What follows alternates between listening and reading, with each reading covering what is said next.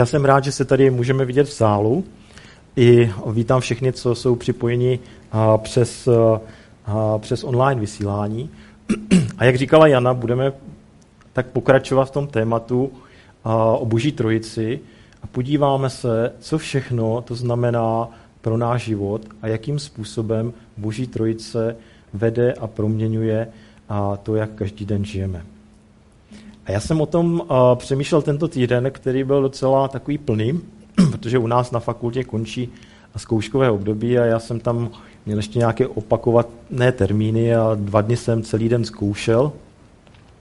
A potom jsem už musel připravovat jako výuku na další, uh, další uh, pololetí, které, nebo semestr, který začíná vlastně už v pondělí. Takže jsem si nějak moc neodpočinul. Žádné pololetní prázdniny se nás netýkají, takže a jsem toho měl hodně. A většinou tak eh, během toho si naplánuju, jak si budu připravovat třeba kázání, a co si projdu ještě eh, z božího slova, ale vždycky mi tam něco vleze. Něco mi tam přijde, to, co nečekám, a pak se mi to odsune a nějak nestíhám, jsem pod tím tlakem, nemám to moc rád. Ale nebojte se, dneska jsem si něco připravil, to zase jako ne.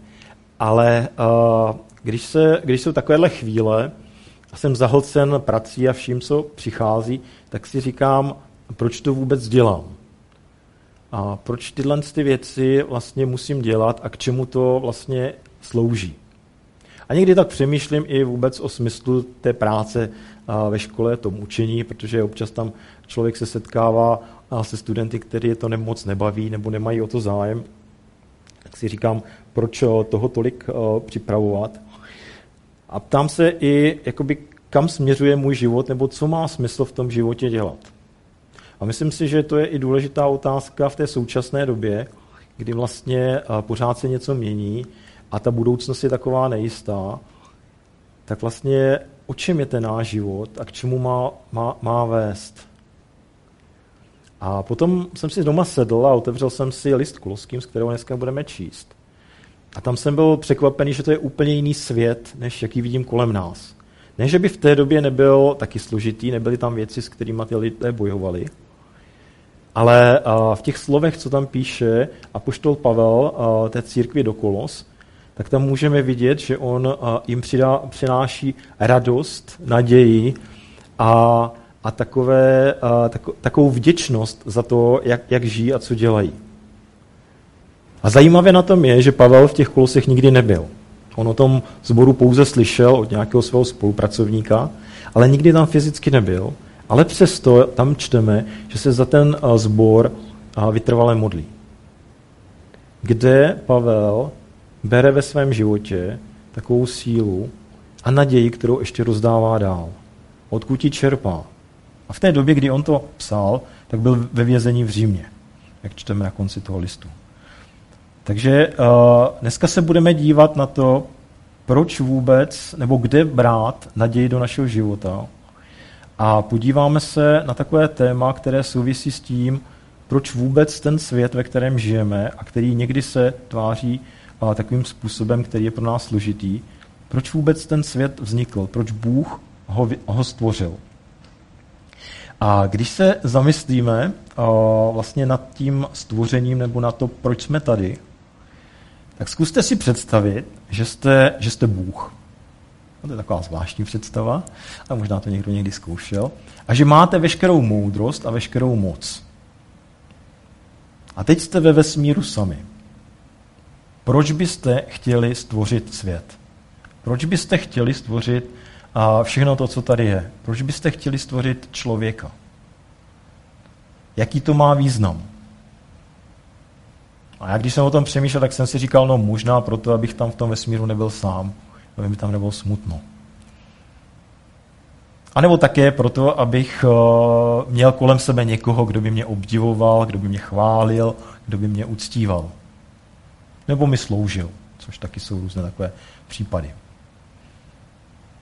Ale když si uvědomíme, uh, o čem je vlastně Boží trojice a o, to bylo vlastně téma, o kterém jsme se bavili v předchozích o, o kázáních.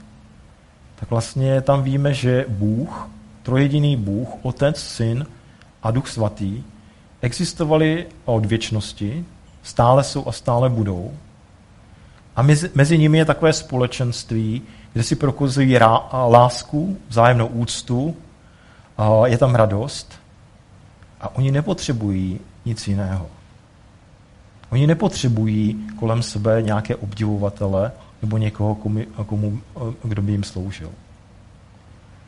Ale to, co je důležité, je, že Bůh a ve své trojedinosti nechce to, co vlastně je součástí té boží trojce, si nechat jenom pro sebe, ale chce to rozdávat dál. A tím důvodem božího stvoření, tím důvodem, proč tady existuje svět, tím důvodem, proč jsme tady my, je boží láska. Je boží láska, boží radost, to, že pán Bůh chce, stvo, eh, chce sdílet to, co prožívá, lásku a radost se svým stvořením. A můžeme si to představit, jako když uh, vás něco v životě potěší, máte z něčeho radost, tak přirozená reakce člověka je o to se podělit. Rozdělit se o tom s druhými. Podívej se, co mám, podívej se, co se mi povedlo. Pojďme se radovat společně. Jde o to, jako vyjádřit to, co mám, nenechávat si to pro sebe. A Bůh, eh, kterého známe, je právě takový. Je orientovaný ven, je ten, který a chce a tu lásku dávat. A možná nám to přijde, ta otázka, jako zbytečná. Proč se tady zabývat stvořením? Proč jsme tady, když vlastně s tím nic vůbec neuděláme a jsou tady různé jako věci, které musíme řešit každý den. A na druhou stranu, když se právě podíváme do toho listu koloským, tak to, proč jsme tady, je základem Pavlovy víry.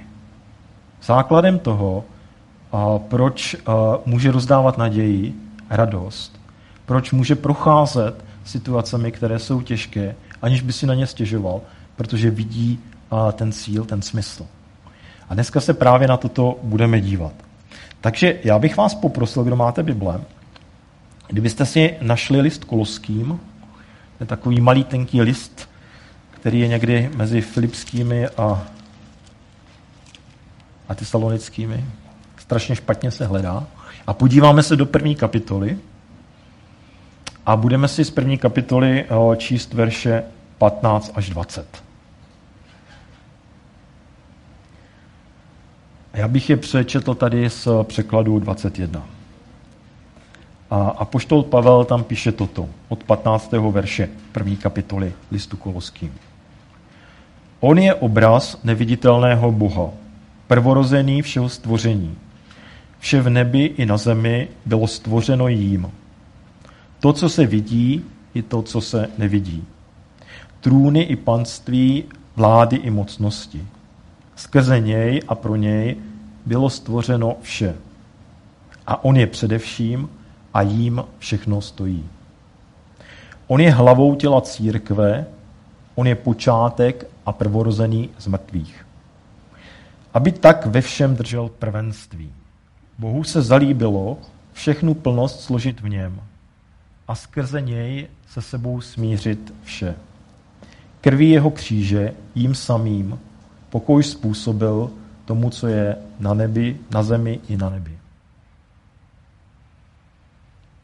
Děkujeme, pane Ježíši, že tak znovu si můžeme připomínat to, kým jsi, připomínat si tvoji slávu a dívat se, co to znamená pro naše životy. A tak se modlím za to, aby i to dnešní slovo eh, zasahovalo do našich srdcí. Aby nám ukazovalo tvoji velikost a tvoji slávu, aby nám ukazovalo i to, k čemu ty nás veš. A děkujeme za to, že ti, může, ti můžeme naslouchat že proměňuješ naše životy. Modlím se za ty, co jsou tady v sálu, i za ty, co sledují ten záznam. A prosím, aby v každém z nás si pracoval a působil. Amen. Ten text, který tady máme, mluví o jedinečnosti Krista. V podstatě v Novém zákoně je to asi jediný text, který obsahuje tolik charakteristik o, Ježíši Kristu na jednom místě. A když se na ten text podíváme, tak ho můžeme rozdělit na takové tři části, které ukazují Kristovo prvenství ve vztahu ke třem oblastem. První je to ve vztahu k otci, potom ve vztahu ke stvoření a potom a ve vztahu k církvi. A my se zaměříme speciálně nebo převážně na, na tu část druhou, to znamená ve vztahu e, ke stvoření. Na začátku v tom 15. verši tam začíná apoštol Pavel slovy, on je obraz neviditelného Boha. Tím už jsme se setkali, když jsme se bavili o tom, jak poznávat Otce, kdy Ježíš říká, kdo vidí mě, vidí Otce. A nebo tak, jak, ji, jak v tom prvním kázání Jana říkala, nebo citovala z, z Janova Evangelia a z 18. verše, Boha nikdo nikdy neviděl, ale syn, který je v náručí otcově, nám o něm pověděl. Tak vlastně to je to, co tady říká tento verš. A já jsem nedávno četl v jedné knížce, že když chceme někoho poznat, nějakého člověka, tak nám nestačí jenom, když vidíme jeho fotku, anebo když nám někdo o něm vypráví, nebo vidíme třeba nějakýho záznam. Nejvíc si uděláme takový obraz o tom člověku, když se s ním setkáme jako osobně a trávíme s ním nějaký čas. A toto je vlastně eh, důvod, proč přišel Ježíš. Aby nám ukázal na Boha, aby nám představil Boha takový, jaký je. A také ten verš říká, že Bůh je neviditelný. Že Boha samotného nemůžeme vidět. A že jediný způsob a zároveň ten nejlepší, jak můžeme poznat Boha, je skrze Ježíše. A Pavel tady v tom 15. verši pokračuje. On je obraz neviditelného Boha, prvorozený všeho stvoření. Tam spojuje to, kým Bůh je, se stvořením. On říká, tak jako se Bůh eh, nechává vidět v tom stvoření, kdy září svojí slávou, když přichází v podobě Ježíše na tento svět, tak zároveň se dává poznávat ve stvoření. A Ježíš, ten je ten první, ten, který předchází veškeré to stvoření. Protože Bůh není zaměřený sám do sebe. Není uzavřený, ale je ten, který se vydává, který chce dávat a posílá svého syna, který je zároveň první nebo předchází to stvoření a zároveň přichází do našeho světa jako obraz neviditelného Boha.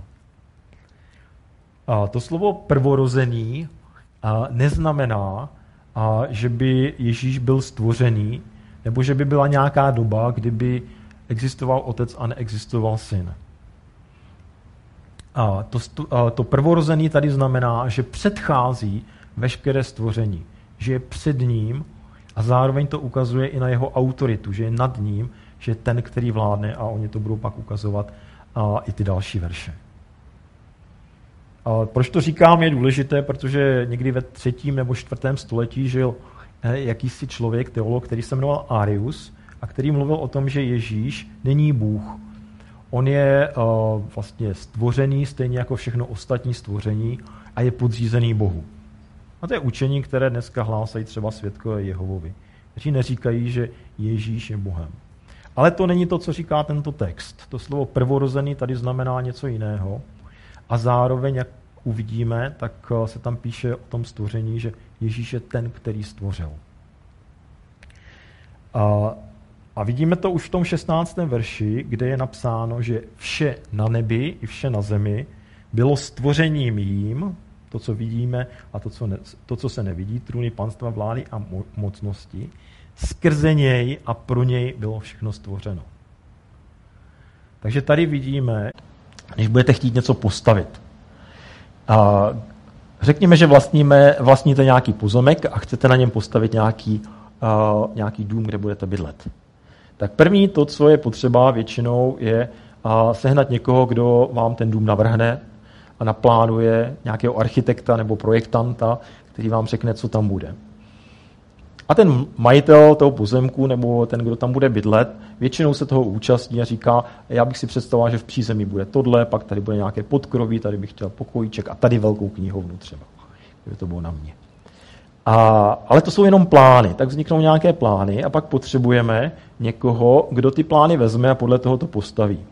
Takže si objednáme nějakou firmu, nějakého stavitele, který přijede a podívá se, v jakých fázích to bude stavět, aby splnil ty plány, které tam jsou a sám si navrhuje způsob, jak udělá které věci, jak udělá obvodové stěny, jak udělá, já nevím, rozvody, okna, dveře a tak dále. A když ten dům je hotový, tak potom ho předá tomu investorovi nebo tomu majiteli a ten tam bude bydlet. Všechny tři osoby jsou potřeba, aby vzniklo nějaké takové dílo. A my tady čteme, že Ježíš při stvoření je zároveň architektem, zároveň tím stavitelem a zároveň tím, pro koho to stvoření je vytvořeno. To znamená, on je ten, který navrhoval, jak ten svět bude vypadat. A dokonce tady čteme všechno to, co se vidí i nevidí, i nevidí. V jiném předkladu viditelný svět i neviditelný svět. To znamená nejen to, co tady vidíme, ale i ten duchovní svět. Všechno to navrhoval nebo účastnil se toho návrhu Ježíš. A pak tady vidíme, že je to i on, skrze kterého se to tvořilo. A to, co je na tom nejkrásnější, je to určeno pro něho. Ten svět tady nevznikl jen tak pro nic za nic. Není tady jako náhodou, není tady jenom tak, aby, abychom měli kde žít. Ale tím konečným cílem tohoto světa je právě Ježíš Kristus. A když se podíváme třeba do listu Filipským, tak tam můžeme číst uh, ve druhé kapitole, proto jej Bůh vyvýšil nad všechno, jméno nad každé jméno mu daroval, aby před jménem Ježíš kleklo každé koleno na nebi, na zemi i pod zemí a aby každý jazyk ke slávě Boha Otce vyznal, že Ježíš Kristus je Pán. Celá historie a od vzniku, od stvoření přes příchod Ježíše spěje k jedinému okamžiku a ten okamžik, cíl toho stvoření je, že veškeré tvorstvo se skloní před Bohem. A to je to, co čteme i v Bibli na jiných místech. To znamená, ukazuje nám to autoritu, moc Ježíše Krista, který je zároveň naším spasitelem a zároveň ten, kterého chceme, aby vedl naše životy. A čteme tady, že on je ten, který stvořil to, co se vidí, i to, co se nevidí. Svět viditelný, svět neviditelný. To znamená, on stvořil i ten duchovní svět. Jeho stvořitelem i jeho, jeho pánem. Proto, když čteme třeba v evangelích, jak Ježíš prochází a vidí eh, posedlé lidi nebo vidí démony, tak oni se před ním třesou, klekají před ním a prosí ho, aby je nevyháněl. Proč? Protože on je jejich stvořitelem, on je jejich pánem. On je ten, který má nad nimi absolutní moc. A stejně tak to platí nad veškerým uh, to, co vidíme kolem nás a co je v tomto světě. On je i stvořitel uh, celé přírody. Proto taky není překvapující, když utiší bouři a když kráčí po hladině. Zcela to zapadá do toho, co tady píše Pavel. On je ten, který to všechno stvořil, skrze kterého to existuje a kdo bude i na konci těch věcí.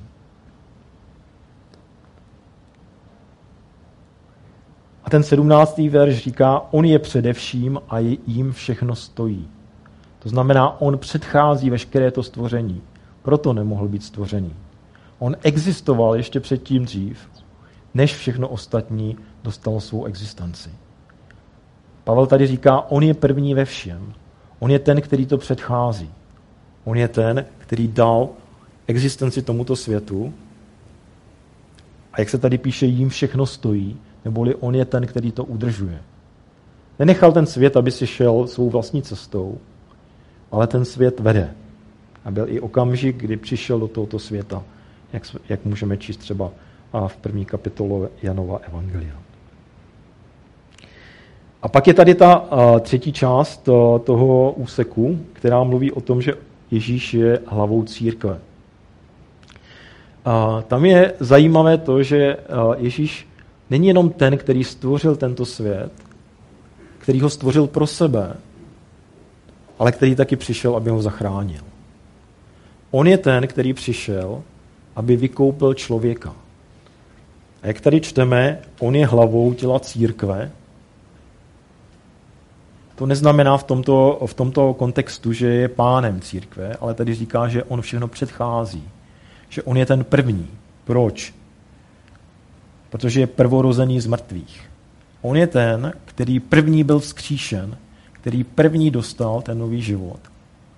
A zároveň je ten, který a, jako už nikdy nezemře. On je první z těch vzkříšených lidí, které bude. Předchází všechno. Je hlavou církve. Ale zároveň je taky ten, který nás vysvobodil, jak tady píšou v těch verších 19-20. On je ten, který přišel, aby smířil člověka s Bohem.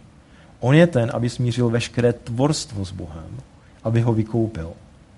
A jak to udělal? Krví jeho kříže. Jím samotným jsme vzkříšení a jsme usmíření s Bohem. Dal za nás život, abychom my mohli žít.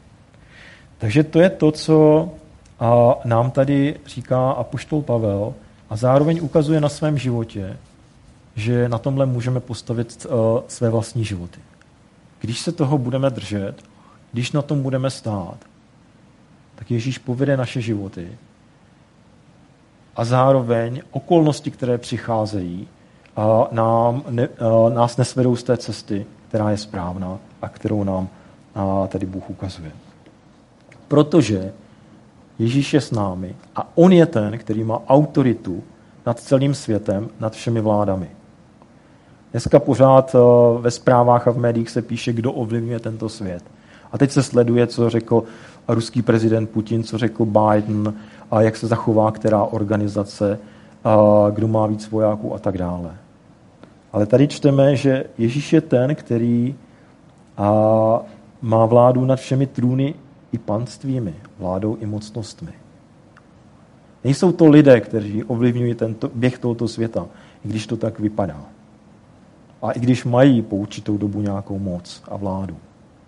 Ale v konečném důsledku je to Ježíš, před kterým jednou poklekne každé koleno, ať už v něho věří nebo ne. A my, kteří jsme ho poznali, můžeme se toho držet a podle toho žít. A ten text, který tady čteme, ukazuje jednu důležitou pravdu, která podle mě má zásadní vliv na náš život. A to, že tento svět nevznikl náhodou a ani my tady nejsme náhodou. Je to takové paradoxní, protože když se dneska rozhledeme a podíváme se různě kolem sebe, tak všude jsme přesvědčováni o tom, že ten život i celý svět vznikl náhodou před miliardy a miliardami let a že postupně se to vyvíjelo, až nakonec jsme vznikli my. A všechno to zařídila moudrá příroda, která to tak hezky vedla. A různí odborníci, paleontologové, historici, fyzikové, chemici, biologové zkoumají, jak k tomu došlo. Já jsem nedávno se díval na nějaký pořad na Zoomu, to bylo o zvířatech, to byly nějaké šelmy a ptáci v Africe. Nádherný jako pořad, jo, záměry té přírody těch zvířat, jejich života. Hodně se mi to líbilo. Ale samozřejmě neustále se tam opakuje, jak ty zvířata se jako sami vyvinuli a jak dneska mají ty schopnosti, které po ty statisíce let tam vznikaly. Tento názor je hodně oblíbený, ale pokud se na něm zamyslíte, tak všichni se neustále vyhýbají jedné důležité otázce, která je důsledkem světa bez Boha. A to, proč jsme my tady. Jaký je smysl lidské existence? Proč vůbec žijeme? Pokud ten svět vznikl bez Boha, pouhou náhodou, pokud to vzniklo z ničeho, pak taky lidský život není nic než jakási náhoda. A pak také nemá uh, velký význam. Protože jsme tady a už tady nikdy nebudeme. Znamená to také, že to, co děláme, naše práce, studium, další věci, služba, jaký mají význam. Dokonce bych řekl, k čemu je to dnešní kázání. Možná bychom nějak strávili nedělní dopoledne. Ale pokud tady není Bůh a pokud ten svět existuje sám o sobě, tak nic z toho nedává smysl. Ale Bible nám ukazuje, že to tak není, že to není pravda. Že tady Bůh, který stvořil tento celý svět a je to Bůh, který je dobrý, je to Bůh, jehož součástí láska, kterou dává do svého stvoření. A bez ohledu na to, že tento svět je zasažený hříchem a tím, jak lidé jednají, tak přesto ten svět je dobrý a Bůh ho stvořil a dal nám ho. On ho dal vlastně svému synu, ale ten syn ho sdílí s námi. A proto jsme tady. Každý z nás je tedy stvořen k obrazu božímu. Každý z nás je stvořen Kristem a pro Krista, říká tento text. Co to znamená, když to si budeme připomínat každý den? Že to, proč jsem tady, proč existuju, proč dělám ty věci, které mě třeba někdy nebaví, je to, protože Pán Bůh mě jedinečným způsobem stvořil, abych tady byl. A ten záměr je, abych byl s ním, že jsem tady pro něho. Nežiju si sám pro sebe, ale žiju tady k boží slávě. A on je ten, který mě vede tím životem. Pokud jsem uvěřil Ježíše Krista, pokud jsem ho přijal do svého života, tak je to ten, který vede mé kroky, ukazuje mi tu cestu, připomínáme ty věci, které tady čteme a který dovede ten můj život až do konce. Bez ohledu na to, co se tady stane. Na této pravdě postavil svůj život a poštol Pavel. A můžeme vidět, jaké požehnání to přineslo nejen těm jeho současníkům, ale dalším generacím lidí a také nám. Chcete, aby váš život přinášel požehnání a radost lidem v tomto světě a aby dělal čestá slávu Pánu Bohu? Já věřím, že to je touha každého z nás. A tou cestou je postavit svůj život na těch pravdách, které říká, círke, eh, které říká Bible. Bez ohledu na to, jestli to vidíme nebo ne. Protože my jsme tady, protože Bůh chtěl, Bůh dává svoji lásku do tohoto stvoření a Bůh to také přivádí až do toho konce. Děkujeme, pane, za to, že jsi nás stvořil ke svému obrazu. Děkujeme, Oče, že jsi nás stvořil pro sebe. Že tady nikdo není náhodou a že ty chceš vést naše životy a ty jsi ten, který má vládu nad každým, nad eh, světem viditelným i neviditelným, nad eh, všemi mocnostmi, vládami, lidskými i duchovními. A ty jsi ten, který si nás také vykoupil a, a přivedl k sobě. Děkujeme, že to můžeme vědět a také, že vedeš naše životy a že nikdo a nic nás nemůže vzdálit uh, ze tvé blízkosti, ze tvého náručí. A děkujeme taky za to, že jednou budeme stát před tebou a před tvým trůnem a že jsi nás stvořil proto, abychom tady byli pro tebe a jednou s tebou v nebi. Tak prosím, abychom tuto skutečnost mohli prožívat ve svých životech. Ty znáš naše životy, znáš věci, které prožíváme, které jsou těžké, s kterými bojujeme, znáš naše otázky. Ale ty jsi Bůh, který se stará o člověka, který, kterého zajímá každý z nás. A tak prosím, aby si nám dával odpovědi, posiloval nás, a dával nám radost, naději, tak jako o tom můžeme číst eh, v tomto listu. Modlím se o to, pane Ježíši, ve tvém jménu. Amen.